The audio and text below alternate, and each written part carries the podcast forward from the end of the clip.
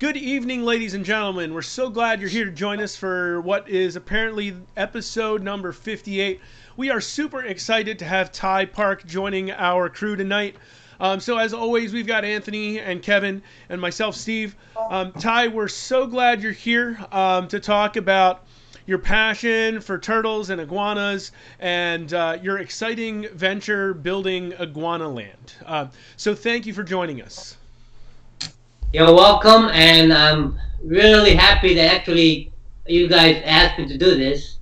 Um, you know, it, it, more than PR, I want to talk about my passion. You know, I've always loved that, and um, this, I think this is a great venue to do that. And, um, you know, um, I was a turtle guy before I was an iguana guy, um, but unfortunately, I had a big fire at my house and I lost my turtle collection uh, back in, I believe it was 2004 or something like that. So when that happened, I, I could literally, I had problem actually looking at turtles. Uh, it was really devastating to me. Yeah, and, I can understand. Yeah. And it brought tears to my eyes when, you know, so I kind of got out of turtle completely. And, but I gradually, you know, kind of got back to it, and right now I probably have about 20, I think I have about two dozen species of many tortoises. Um, uh, most, most of my rescues, um, I'm not really into breeding them right now. I just want like to have them. So I'm not really a die-hard turtle guy yet. I used to be. I'm more like a you know die-hard lizard guy now.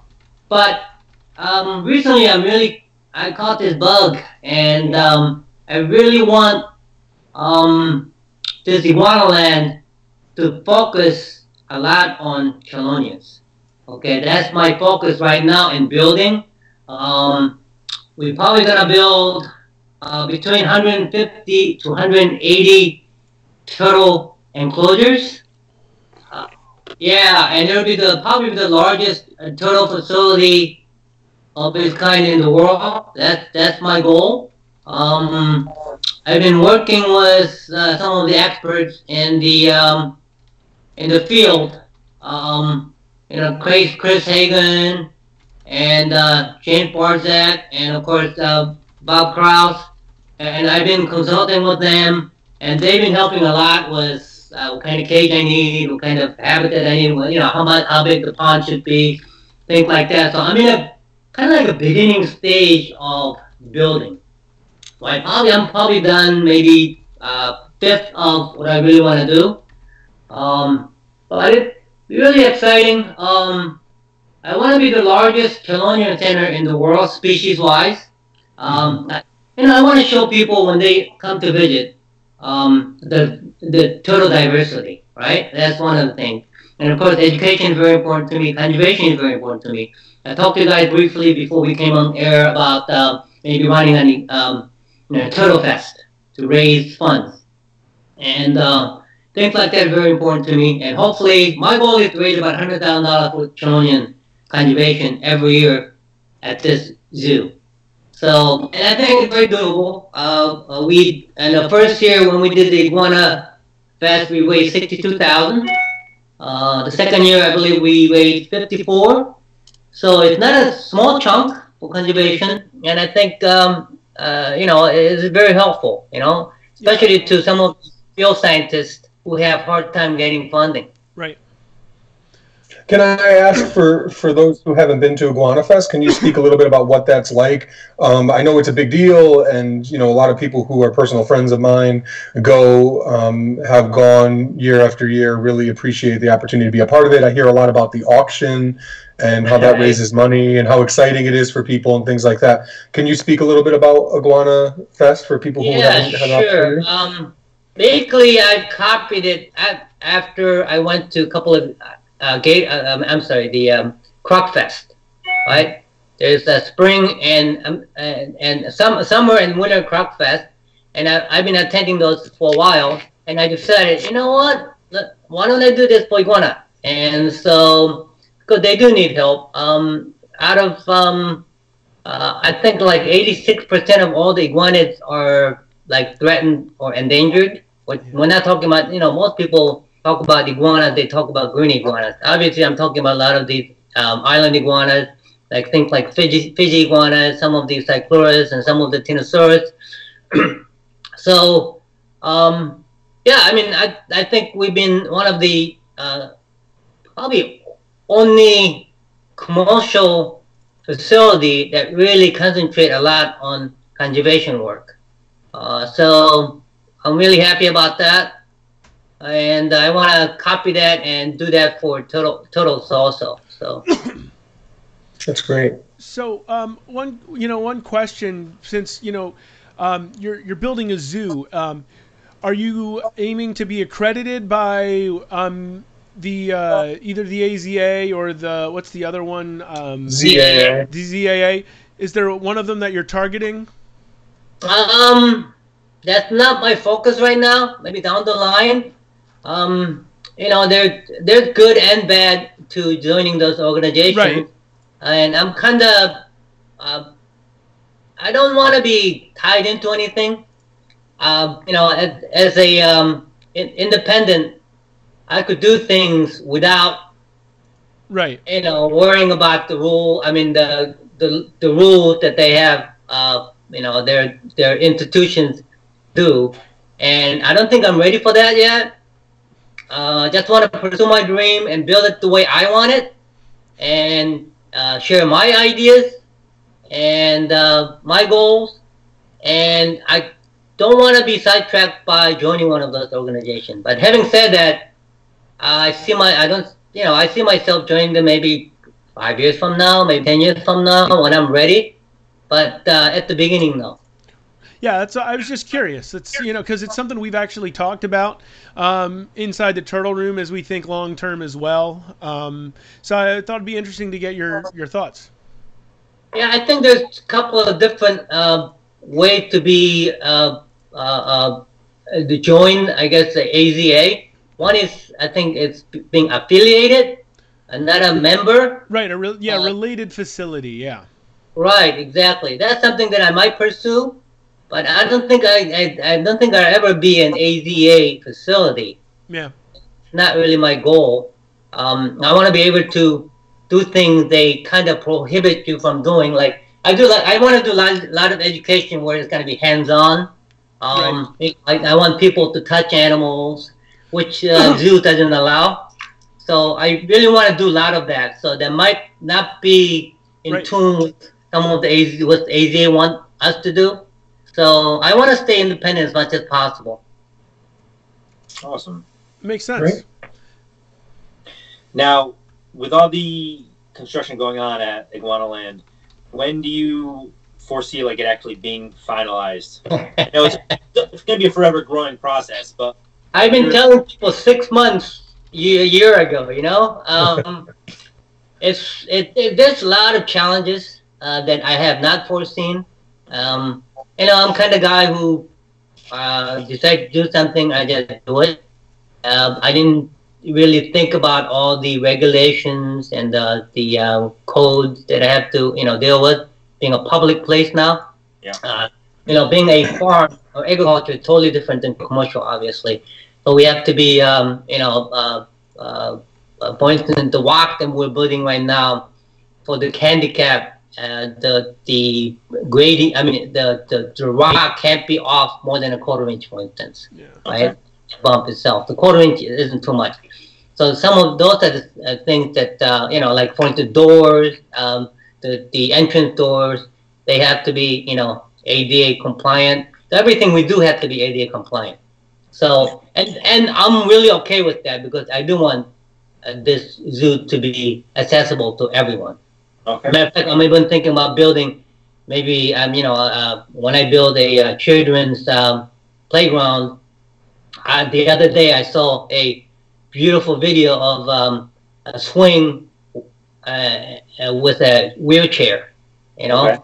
Yeah. picture accessible swing, and I said, "Wow, that's awesome."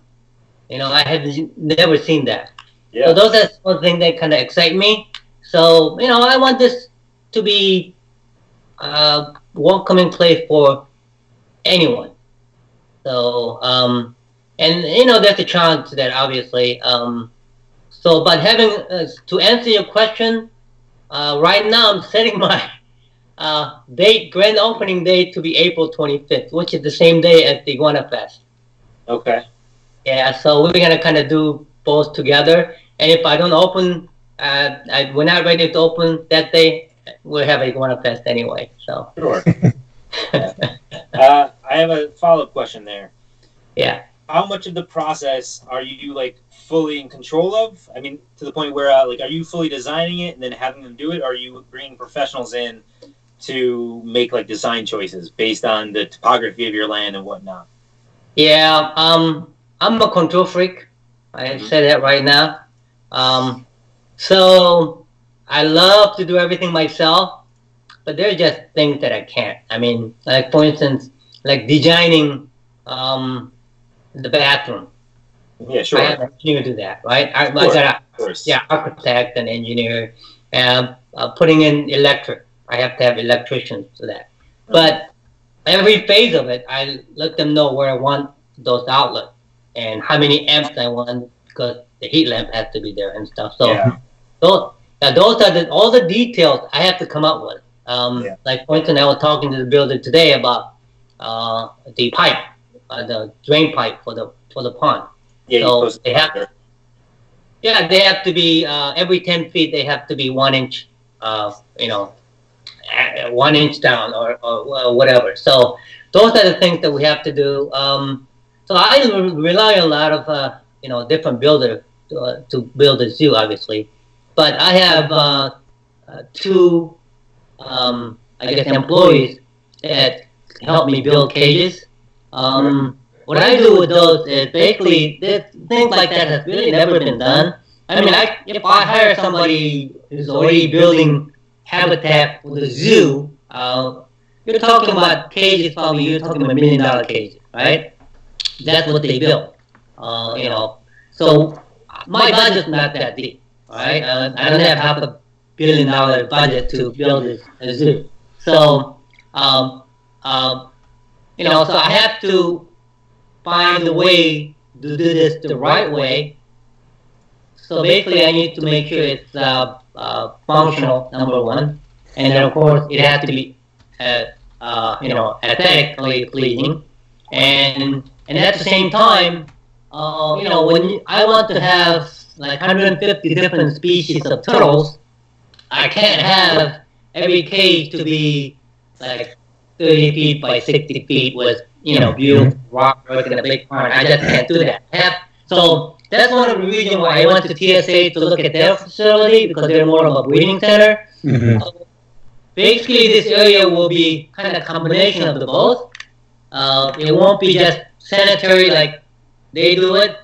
It'll be a combination of kind of functional and aesthetic. So Right. those are the things that keep me up, up at night you know, and and believe me, I make mistakes. I try and error because nobody has ever done this before.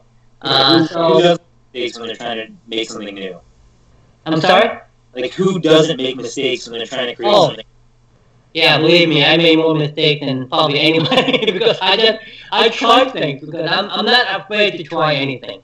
So once I it's in my head, I just do it, and I you know I fail a, a lot, but um, it's it's always been a learning experience. You just dust, dust yourself off and uh, keep going, you know. If you had to decide, if you had to choose one, you talked about how it's kind of a little bit of both, the aesthetic, the aesthetics and, you know, the. Practicality of, of the function. Yeah, sure. If you're you're a reptile breeder, it's what you were kind of first, and you've been building towards this dream of yours and fulfilling that dream, making it a reality.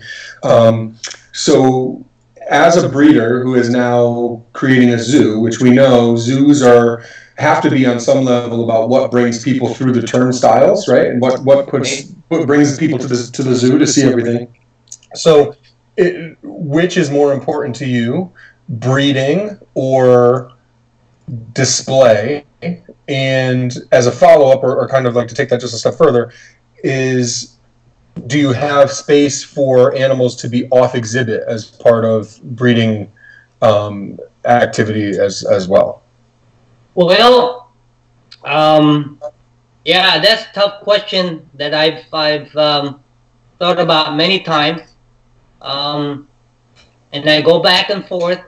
Um, right now, my plan is for iguana because I, I breed a lot of iguanas right now. The breeding center will be separate. All right. So I will keep my breeding center, iguana breeding center, separated from the zoo part, the public part. Uh, what I plan on doing is um, giving people a, um, tour of the uh, breeding center, and 100% of what we make there go to conservation. Love that. So, the, so basically, we give them a guided tour. If I'm gonna give them ask for ten dollars per person, all ten dollars is gonna go to conservation. That's really great. So Uh, yeah, so you'd be separated, Okay. and I I think am- that's, that's one way. Another way to make uh, you know help conservation, because you know when you say conservation, you got to do it, right? I mean, that means you got to. it's usually money, because without money, you can't really do much conservation, unfortunately. Right. Truth. I have a really good question from uh, Andrew over at Arizona Tortoise Compound. Uh, Ty, how many species of tortoises are you planning on maintaining if you're striving for 150 species of turtles? That includes the tortoises or the chelonians. So Like, what's the breakup, do you think? I'm sorry. What's the breakup? Is it like 100 to 50, 75 to Oh, I mean tortoises to turtles. Oh, yeah. Yeah. Well, um, I've been going over this with uh, Paul and Jim and Bill um, just last weekend, and I have this chart right here that we worked on. Um, I think um, it it looks to me like we're gonna have um, at least eighty or so aquatic, at least probably about 40 or so so of the um, the the, the uh, tortoises, land turtles, and then rest of them probably like a semi-aquatic, uh, lot of land with um, like a smaller pond kind of thing. So Mhm. that's the estimate right now. It keeps changing obviously as we, you know, make aqu- actual acquisition and stuff like that. But this paper right now that I'm working off of, it's just kind of like our wish list. Uh, there are a lot of you know uh, very rare uh, species like you know, some of the forest species obviously are in there. Um, and you know that's part of the conservation part. But more than anything, I think you know ninety percent of the people who come here is gonna know the difference, right? Uh, they're just gonna see. Uh, they're gonna kind of see the whole overall the diversity of turtles. Oh, that's different. That's different. Not gonna know the scientific names or, or. But having said that, that the other ten percent to me is very important to me. Uh, those people who's really into turtles and tortoises, and those are the people who are really gonna do conservation work. And I want to do, you know, uh, like for instance, give you an example with iguanas. Um, because I have so many different species and uh, uh, many of the same species, like for instance, rhino iguanas, I have 80 adults, right? So that, um, because I have that facility, I could have a researcher come here and do research, something that he has to here take him six months to do on the field. He could do it here in a couple of weeks.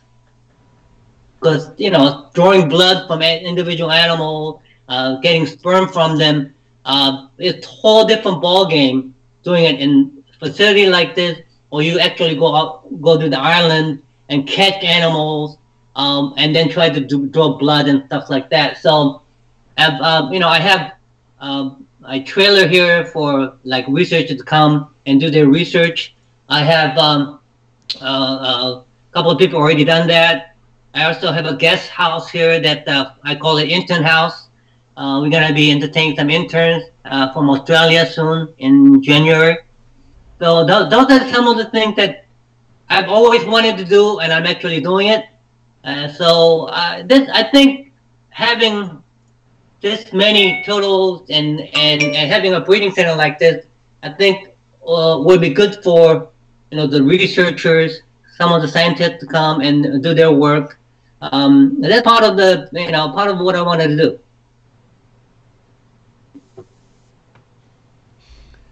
So I have a uh, a secondary question for that as well.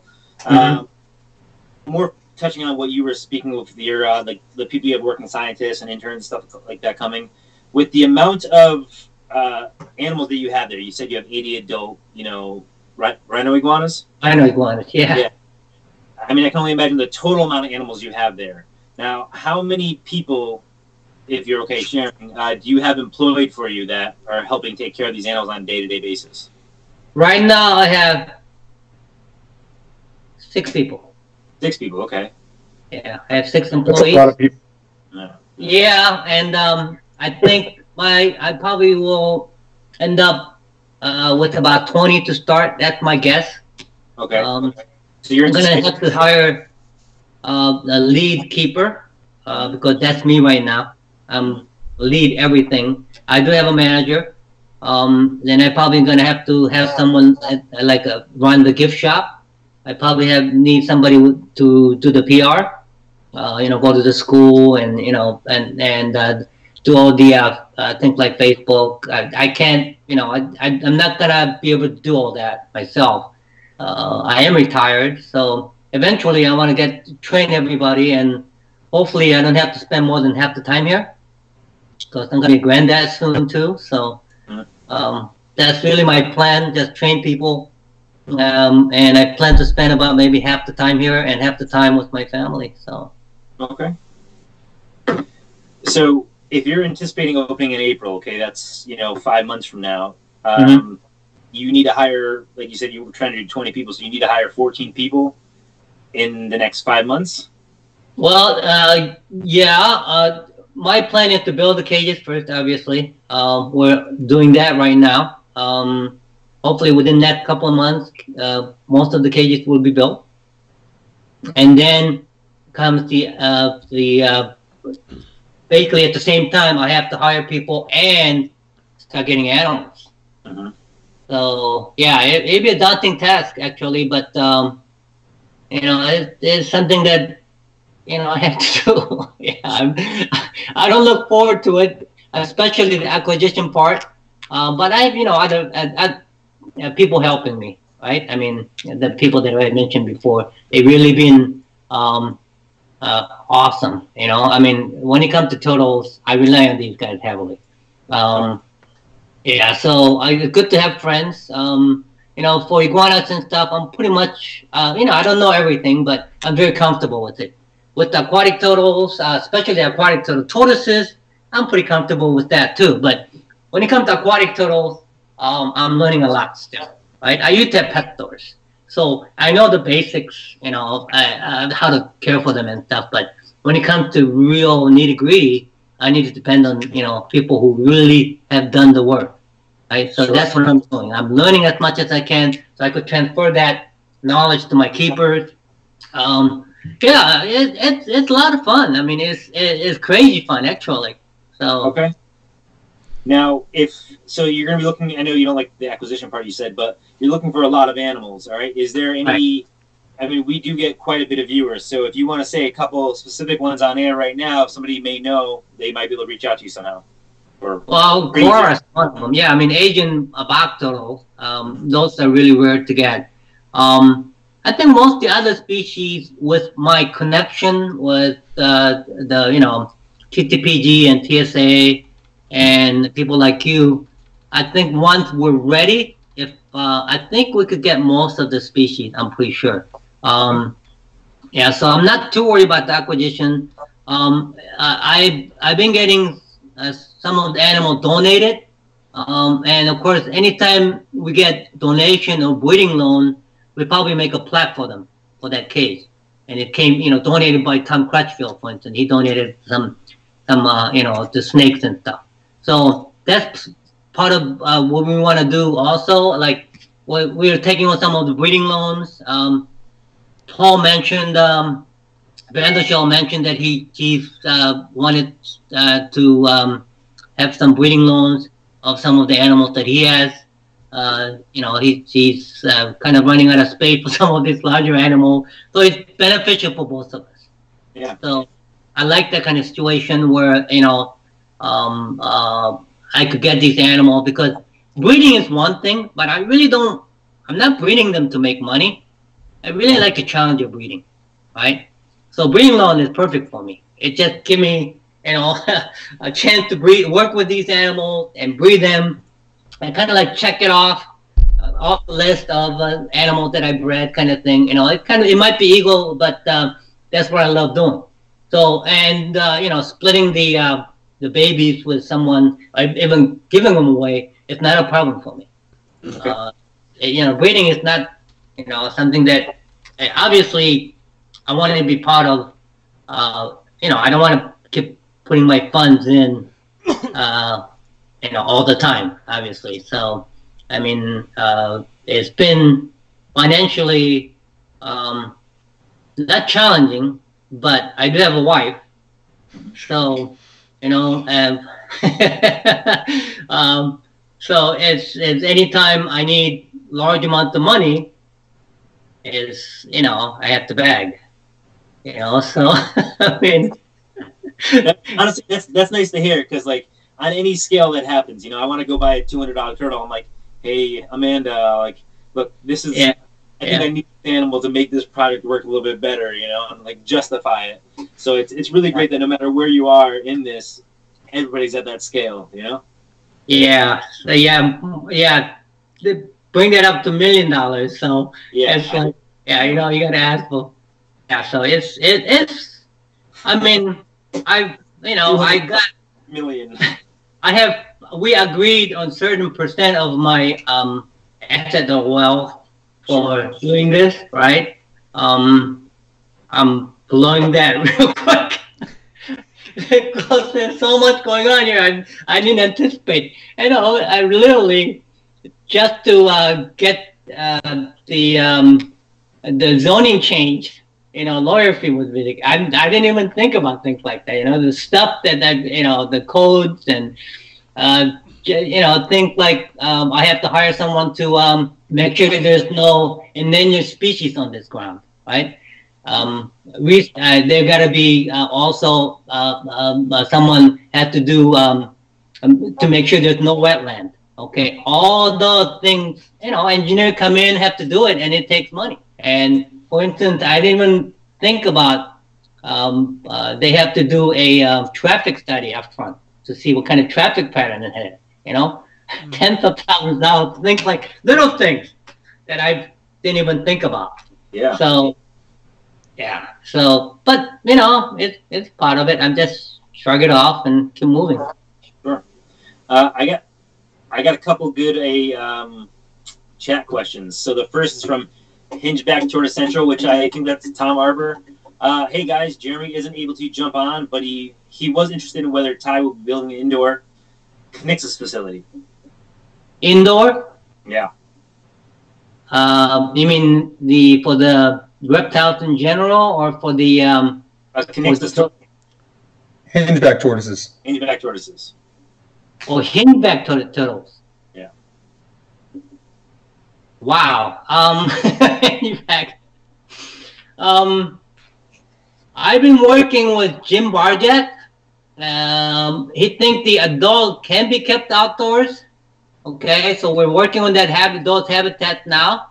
Um, uh, so kind of like a box turtle uh, ish kind of habitat, right? Depends on which Uh, species, but yeah. Right, right. Uh, Yeah, obviously. And of course, you know, I, I'm going to need help with that. But indoors right now, um, I don't anticipate large space for indoor. So, um, what I'm, I'm, I, ant- I'm anticipating like um, one building for babies, right? Um, so that people could actually see babies, um, baby lizards and baby turtles and baby tortoises.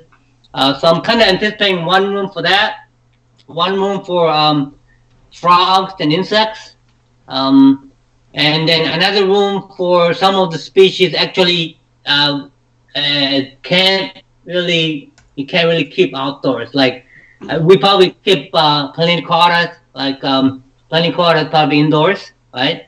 Um, uh, so yeah, maybe even um, um, uh, the pancake tortoise indoors but they don't take up large space.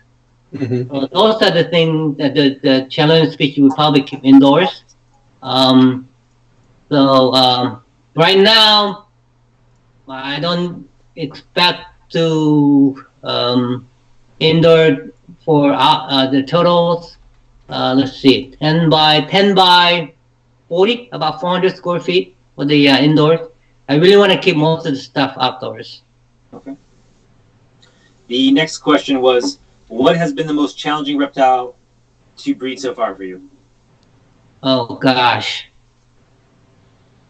Well, actually, um, I had a, a Cyclura here on loan. Uh, I had them for about three years. Unfortunately, I wasn't able to breed them before they took it back. So that was kind of like, um, uh, I don't know. It, it's something that I really wanted to do that I couldn't do. Um, and of course, some of the turtles and tortoises, like for instance, um, um, I'm really not trying to breed tortoises and turtles, but it's been very challenging just keeping some of the hingeback that's been, uh, you know, wild caught, obviously. That's been really challenging for me. Um, well, breeding wise, um, really, I think uh, maybe I'm too confident, but so far, if it's something that I really wanted to breed, I've been able to do it. So um, right now, I'm, I'm concentrating on breeding some of the um, the monitors. Um, but having said that, I kind of put that aside too because I want to build the zoo first, and then I could concentrate on breeding. Um, the iguana breeding is almost like automatic now because I have enough people trained. Um, but when it comes to monitor, I've only been doing it for a couple years, so I'm still learning that part, and then I need to transfer that um, uh, uh, what I've learned to my keeper. So, that having said that, I kind of stopped breeding them only because uh, right now I'm concentrating on building the zoo right now. So once it's built, I'll go back to um, you know breeding monitors and some of the other Chelonian species. Uh, the reason why iguanas easy is because I've been doing it for, you know, 10 years. And it's kind of like almost routine. And my all, all my employees know what to do. Same with the tegus. Um, you know, I've been doing it for eight years. It's almost like automatic, you know, and it, it just is so easy to do, basically. And so, kind of for tegus, challenge has been kind of it's, it's not challenging for me anymore.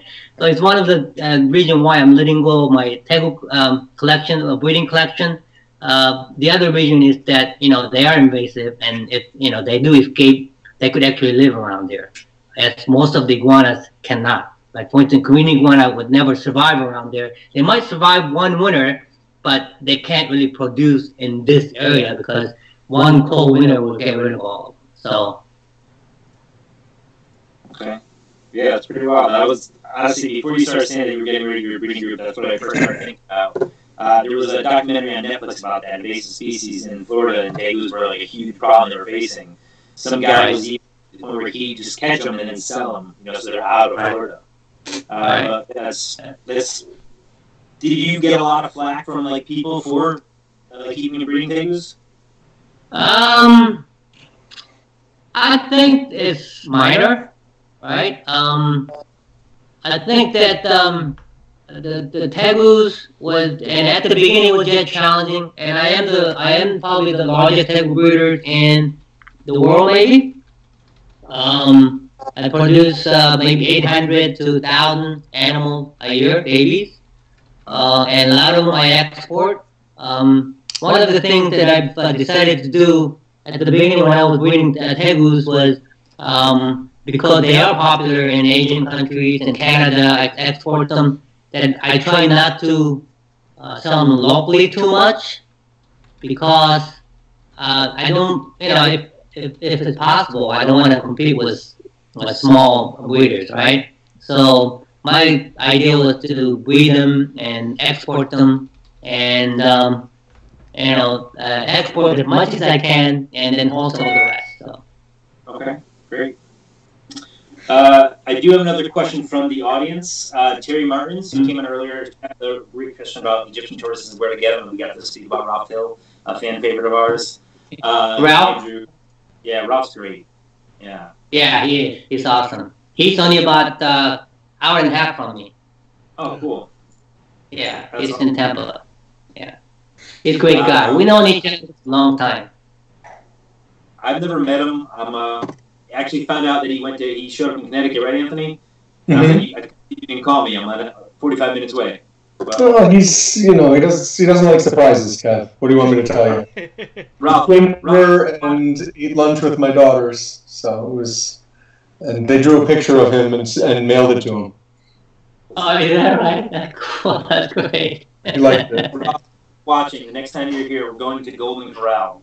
Okay, best restaurant on the East Coast. Don't worry, they have those in Florida. So anyway, her Terry's question was: Is everything hatched in incubators, or do you let them hatch in the ground naturally? um, I do not let them ground, uh, hatch out in the ground. I, everything is incubated in the incubation room. I have a um, um two incubation room. Uh, one is actually 30 feet by 10 feet incubation room.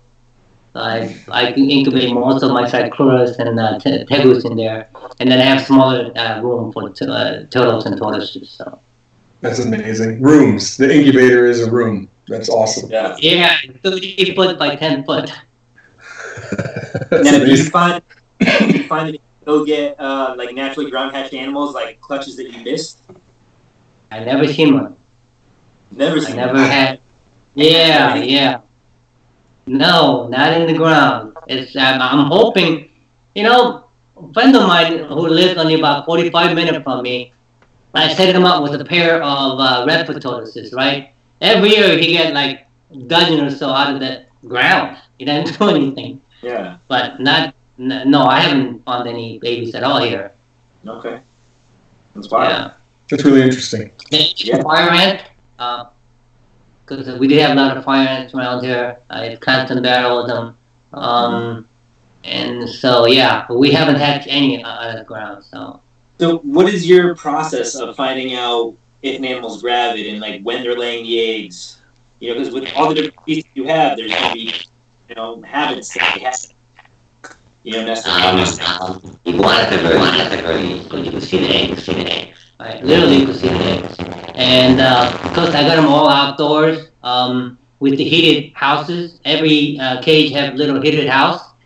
Um, so basically, for iguanas, we turn them on when it's 50 degrees or lower at night. It, it's almost we never get 50 degrees during the day. I mean, you know, I, when I say never, not never, never, but it's very, very rare. So it's usually night temperature, and we turn on the heater for iguanas at 50 degrees. And we've been successful with that for 12 years. So anybody argue with me, that's too bad because we've been doing it for 12 years, and we haven't, we're not losing any animals, right? Some people say 60. If you want to do it, that's fine. But, you know, um, for me, 50 work. Um, I, we don't lose animals. Uh, and tegus, uh, we don't give them any heater. Basically, we give, uh, you know, big pile of hay is what they get. Uh, you know, at the beginning, I worried about the blue tegus being more uh, cold sensitive, and so I gradually kind of lowered the temperature kind of thing, and I realized the blue tegu was the same.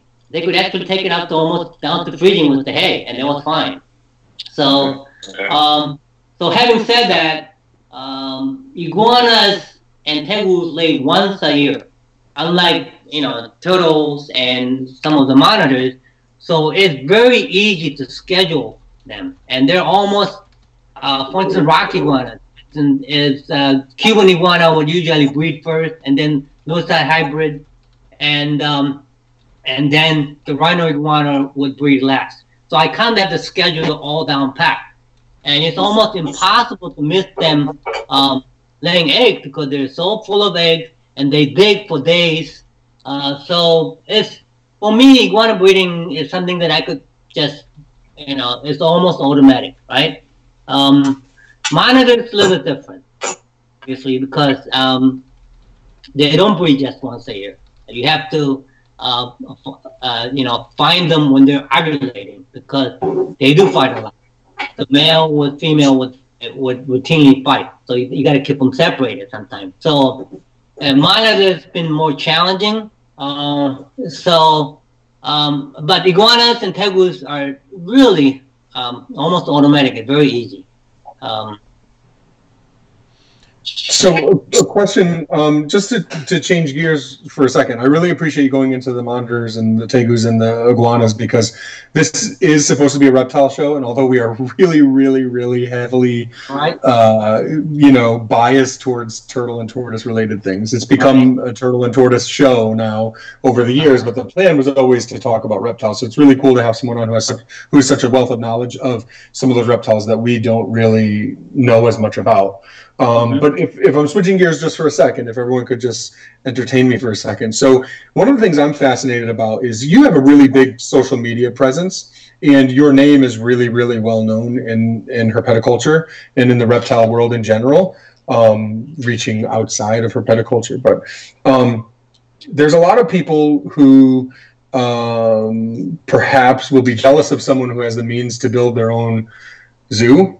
Um, people who have, because you've been kind of on the hobby side, the herpetoculture side for several years now, you there are people who know you from those days as being a hobbyist who's grown into this, you know, huge hobbyist who's been able to achieve a lot of things that the rest of us never can.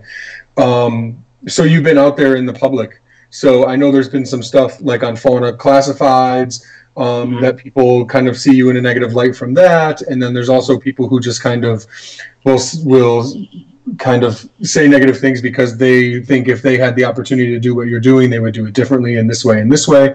So, kind of, how do you how do you stay uh, focused and uh, keep all those things kind of com- compartmentalized so that you can continue to um, proceed the way that you have so far? Well, um, I have small core of friends um, that help me. um, yeah, I mean, I, I, you know, it's the reality that uh, when you get large, that people are going to get jealous. Uh, people are going to try to knock you down, and I expect that. Um, and uh, you know, like fauna, you know, I, I don't need to go down there and defend myself because it takes too much time for me. It's a waste of time for me, right? Um, you know, just uh, sure that comes up a lot, but deep inside, I knew I did the right thing. So uh, it really doesn't matter what other people say about that situation because I know I did the right thing. You know, I mean, I donated three animals and raised fifteen thousand dollars, and I didn't make any. You know, I lost sixty thousand dollars because of it. Right? Sixty thousand dollars that I could have gave to conservation work. For instance, you know, the person uh, didn't sue me because I did something wrong. He sued me because uh, I ran a illegal raffle. Right? They got me for that. Because for me, I didn't know the rules about raffle. Right? I mean, I didn't know I had to say, um, for instance, um, you don't have to uh, purchase anything to win. I guess that's part of the uh, the regulation that you have to say that. So, so she got a lawyer. She came up to me with that because apparently she had a good lawyer. Said, "Hey, you could sue him because he did a um, um, um, uh, they, he, he did, did an illegal raffle." So I lost that case because of it. They, uh, so I had to pay because I ran an Ill- illegal raffle um, not because you know I did anything wrong. Basically, what happened was, um, you know, there's a couple of different type of um, uh, the tegus, right? Uh, T minus and T plus. One was more expensive. Um, the, the the giveaway, uh, the raffle was for the uh, the cheaper albino kind of thing, and so that year it just every year I, I get both. That year I just got the more expensive ones, right? Uh, T point. So um, and I decided, okay, well, I got the more expensive one. Why don't I buy some uh, the, the cheaper, less expensive albino that I rap, I was raffling from friend of mine, and just you know send them, send those to them. Um, you know, I could have done that without telling them, but me being want to be completely honest, I told everyone. I told them, look, I produce an expensive uh, albino uh, the, the cheaper the version of the albino that you guys want, I, I didn't produce them therefore, do you mind if I buy from my friend of mine the stuff that you know you guys won um, raffle for? And two people say, of course, yeah, not not a problem. And the the lady said that no, she wanted money, and and and that was okay. Um, but somehow she kind of made it sound like she really wanted the. She just she wanted the animal. She just wanted the money. She kind of like turned me off, kind of. So, so basically, my idea was okay. Uh, she's gonna be difficult. I'm just gonna send her the table that I actually the more expensive one. I'm just gonna send it to her, right? Because she, she wanted the one that I produced. So my plan was to do that. So I asked her to send me address twice. She refused to do it. She kept asking me questions about, you know, all this and that. I kept asking her, I'm gonna send you the tegu you want. Please send me uh, the uh, the address, and she refused. So I took that tegu and ran a uh, auction and raised another five thousand for the conservation work. So, uh, so then you know she sued me, in, and then they got they got thrown out of the court, and then she sued me in Florida for running a illegal raffle. So she got me for that because I did run an illegal raffle. I didn't even know that I was running an illegal raffle. I just wanted to do something to raise money for the charity, and apparently I did run an illegal raffle. That that's you know so for me, I did everything right. Um, uh, you know, from the start to the end, and I'm not shameful for anything that I've done actually. And of course, the found out there's at least two, three people there who kind of hate me because we had dealing before, and then I kind of told them uh, they're kind of like crooks. And but at the same time, I don't want to go in there and attack this guy because it, it goes on forever, right? Mhm. I, I didn't have time for that. Right. So that's the story. I really appreciate you sharing. I think um, there's always so many sides to every story, and a lot of the stuff gets blown out of proportion, and especially when someone is as high profile as you are.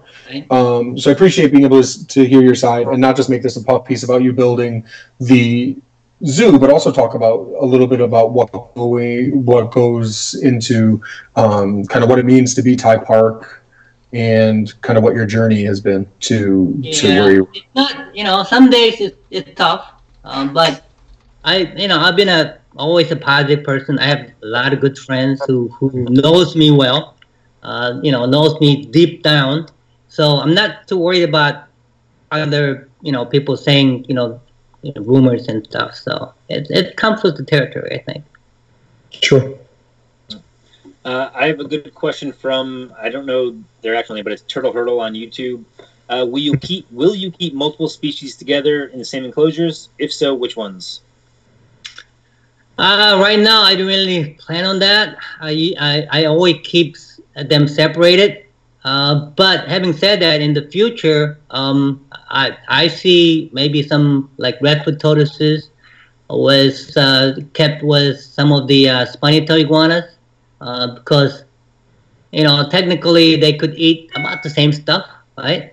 Uh, of course, if you give them crickets, uh, spiny-tailed iguanas can eat them all, right, before turtle get to it but uh, in the redfoot tortoises they can have some kind of little bit of meat, right? So the diet wise, uh, I don't see any complex there. Um, they come from the same region, so I could see myself keeping redfoot tortoise along with like some of the spiny tailed ones without any problem. But I, so far, I've been keeping every species separated. That's interesting. I was surprised to hear that because you keep such a wide range of things. I have a lot of Um, cages. Yeah, I, I see that. I see that. You're. I should say too. That's a good. That's a good uh, segue into just saying you are an amazing follow on social media. Um, you're you're very um, current. The amount of things that you're posting. It's it's very. Um, uh, you're very active, and you know with the, with all the things that you have going on right now, it's kind of just all over the place. Like here are these iguana pens that are coming in, and then here's this building, and the doors are an issue, and it has to be hurricane proof, and then here's the big aquatic turtle situation, and we're putting in drainage and all that type of thing, and just jumping from one thing to the next, and seeing how many things you're juggling all at the same time. Um, yeah, there's definitely there definitely are a lot of enclosures. Um, I'm sure now, and there's going to be even more. Yeah, I've been juggling balls all my life, so it, it's natural for me. It, it's uh, you know I I'm I'm I'm known to do three four things in my head at the same time. So um, you know, like sometimes at like 12 o'clock in the morning, I'm, I'm up writing a note to myself, you know, because the idea come in my head. Um, but, you know, I've um, had a good life, uh, you know, raised two great kids. Um, um, and that was my really true goal, uh, to be a father and make sure that my kids are a kind of person who um, give to society. That's very important to me um, uh, you know, uh, grow up with humility. And, um, you know, like, for instance, my son, he, he's, he's, he's um, a trauma surgeon, and he works at, um, you know, LA, the, the, uh, the worst hospitals he could find to work in, you know, gunshot victims and cars, you know, car, you know, car accident victims. And he wants to I mean, I, you know, as someone who's graduated from like the, the best college in the world, like Princeton, and going to one of the best medical school, USC medical school, uh, he could have went into something like plastic surgery and make millions, right? I mean, um, because that's what people who come to plastic surgery look at, you know, the, the diplomas and, you know, all the stuff. But he chose not to do that. He wanted to uh, literally save lives. So he's going to be a trauma surgeon and he's going to work in uh, ghettos. And, you know, to me, uh, uh, that's a good kid. You know, he, he cares about the poor and he cares about, uh, you know, the race relations. And, and, and that's very important to me that I, you know, my, my kids are that way. And my daughter's the same way. You know, he, um, uh, she's uh, you know she, uh, she both so both are good kids and so that that's the base of my life basically and now it you know this doing reptile stuff is kind of like sideline stuff you know mm-hmm. um, I stayed home uh, until uh, you know I didn't work I, I stayed home with the kids uh, my wife didn't work either until my daughter um, went to Northwestern in 2006 uh, she went to Northwestern in 2006. My son, the same year, I decided to send uh, him to a private school in Minnesota. And so 2006, basically, I was free. And 2007, I bought this farm. So when you say this farm, that's your that's your property right now, where your home is. Um, you talked about having the guest house, the, the, the intern spot, and then that's that's where Iguana Fest takes place, and that's also where the zoo will be. Right, correct, right. And I don't see myself getting any larger than this. This is enough for me. 12 mm-hmm. acres is plenty. Um, you know, people say, "Hey, buy more land and stuff." I, I, I, I don't, I don't have that dream. Um, I think 12 acres, I could do plenty, and I think the zoo is going to be my legacy. Um, mm-hmm. And uh, I'm pretty sure that after I die, someone would, you know, will uh, take care of this zoo and hopefully it lasts 100 200 years from now you know? Uh, that'll be my legacy. And i be long gone and this zoo will keep you know keep going. So that's why this building this zoo is very important to me so i may have missed this first half second i apologize your home's at the same place as the zoo correct i'm sorry i know anthony just asked this but i missed the answer because my wife asked me a question okay so your home is in the same place as the zoo? Yes. I have two property here. It's based off of that answer. So I apologize. Uh, yeah, I have I have a couple of uh, uh, houses here on the on, on the property. So I have a manager house, and I live in another house here, and then I have LA house. How does your wife feel about people your property all the time?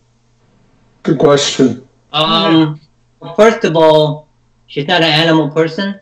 Um, At all? Good for you. That's uh, a good she, thing. yeah, she, she's just not an animal person, and I understand that. It's not something that everybody has, right? Um, so, yeah, um, she doesn't come here at all. Um, so this is basically my bachelor pad. Um, and so when I'm here, I'm just the animal guy. I have really no social life. Uh, and when I'm at home, I'm with the kids and the wife. And I have no animals. One of the promises that I made to my wife was uh, when I was in Chicago, uh, Inverness, I had this house with basement full of reptiles. And when I asked her if it was okay for me to buy this property in Florida, one of the things was the the candy or the the the, the um, um, uh, the, the uh, basically I asked um, I told her that I'll take all the animals out of the house Mhm. if you let me buy this farm in Florida, and she agreed. That was the you know icing on the cake. Yeah. She wonderful. really didn't. She didn't even like animals at home. She Yeah. didn't like to smell. You know, you're gonna have animals. You're gonna smell.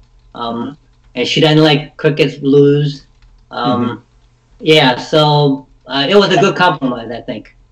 So, on that note, I have a I keep a lot of terrapins, and so one thing that I like to do is I I live right on the shore, so I go I collect uh, fiddler crabs to feed them. Mhm. You know, not often. Maybe uh, in the summer months, like once a month, I'll go and I get it so each terrapin can eat like five to six, you know, fiddler crabs. Um, but every once in a while, the fiddler crab just crawls out, like it climbs up the enclosure and gets out. You know Mhm. and like three four days later i think they're all gone clearly and then i just see because i have dogs also so there'll be like dog fur on the ground and i just see this Mhm. little birdie thing with a crab walking around and just has dog hair all over it and it just uh, freaks my wife out a lot no, I, um, well, I I have a wife who's afraid of a lot of things. I mean, if uh, if, there's, if she finds a spider at, at home, she'll just leave. Um, she'll, she'll call Just me. leave. I'm like I we need be, to this one's done I, I could be twelve hundred miles away, but she'll call me and say, "Hey, you want to come and get this spider out of the house?" Um, so you know, it's it's it's something that you know. like, Hey, if you marry somebody, you have to take the good with the bad. yeah and uh, That's that's that's the way it is. And I think, and you know, I'm very comfortable with my life right now, being able to spend uh, my time down here with the animals, and then being able to, spend my other time in, uh, you know, LA. Basically, when I'm here, I'm totally a farmer. Uh, you know, kind of like a rural lifestyle. When I'm in uh, LA, I'm basically in downtown LA. You know, a couple of blocks from Staples Center. So uh, you come down the elevator and there's everything right there. You can walk to everything. And so, and my both of my kids are there. So it, it's a good life. I mean, I, I have nothing to complain about for sure. that's awesome so i don't currently have any uh, questions from the chat and i've asked a lot of questions and my mouth hurts right now so i'm uh anthony steve you guys have anything awesome Oh man, I I was I mentioned to Anthony in the chat. This might be one of the easiest podcast episodes he and I have ever had.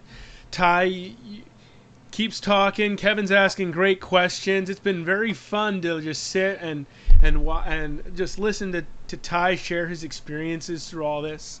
Um, I don't know that I have anything uh, that's coming to mind right now. You've asked a lot of those great questions already. Um, I feel- Yeah, know my life now. let's let's take a pause right here, right? Uh, and we're, we're getting, and then we'll we'll do another ten or fifteen minutes to wrap up. But let's remind all of our viewers that tomorrow is Giving Tuesday. All right, so you know we've had Black Friday and Small Business Saturday and Cyber Monday when you've been spending all your money buying all sorts of crazy stuff, right? But Giving Tuesday whether it be the Turtle Room, the Turtle Survival Alliance, um, one of the iguana conservation um, organizations, whoever, take some of your some of your money that you haven't already spent on on your family and friends and donate it to help save these turtles, tortoises, iguanas, etc. Tomorrow. It doesn't have to be to us, right? Just make a difference with uh, with your little bit of money that's left. it can be us though It can be us, right? Not saying it has to be. We'd we'd love for you to invest in the Turtle Room and uh, continue to support us, but uh, pick wherever you feel feel led to make that contribution tomorrow. Yeah. Well said. Well said. Steve, you're good at that. I'm never good at that. Never know, ever. so uncomfortable. I don't know what to do with my hands. You just have to go for it, man. If it's something that needs to happen, it needs to happen. Don't talk to me like that in front of everyone. I want to talk to you. Have some respect. Okay?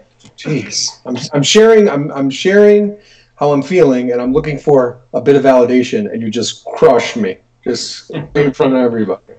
How not the good. tides have, how the tides have turned. I know. I, it's true. I deserve it from you.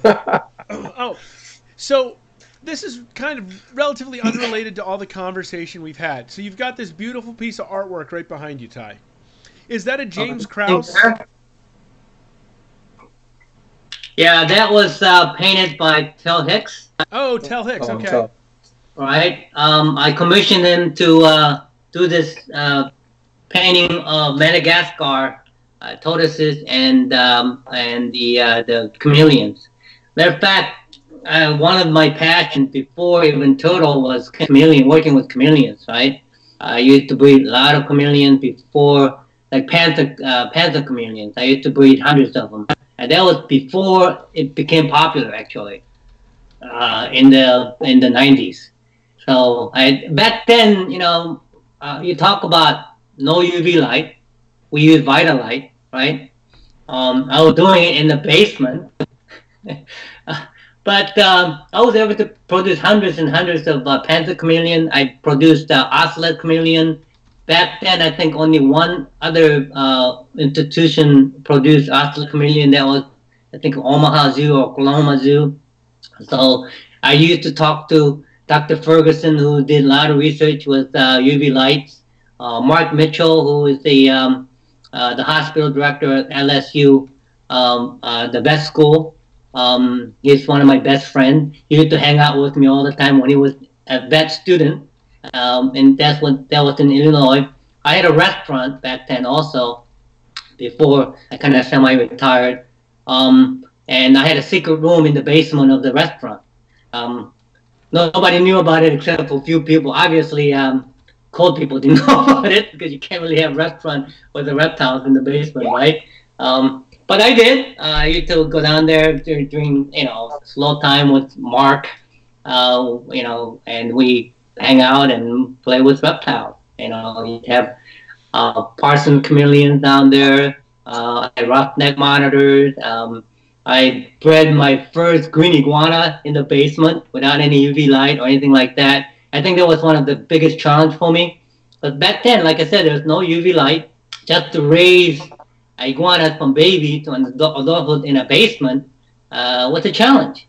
And for me to go and breed them was even a bigger challenge. You know, it's easy to do it in Florida, obviously, but that was one of my um, kind of like I, it was yeah. I mean, it's green iguana, but it was one of those things that I, I'm really proud of. Um, so yeah, those are the bad days. Uh, what was your question, by the way? I don't know. I, I forgot the question. What was the question? You were oh, I asking- said about you the were gonna ask I asked about the painting. He yeah, answered it. It was, yeah. uh, it Uh, It it was was just Tel. by Tel Hicks. Yep. It was a was a commission that I did with him. Yeah. Okay, awesome. We do have one last question from the audience. Uh, Ty, do you have an, a specific organization you donate to? Yeah, um, I like to donate to International Iguana Foundation. Um, that's been kind of a go-to organization, and also uh, uh, TSA has been the organization that I've been donating five to ten thousand dollars every year.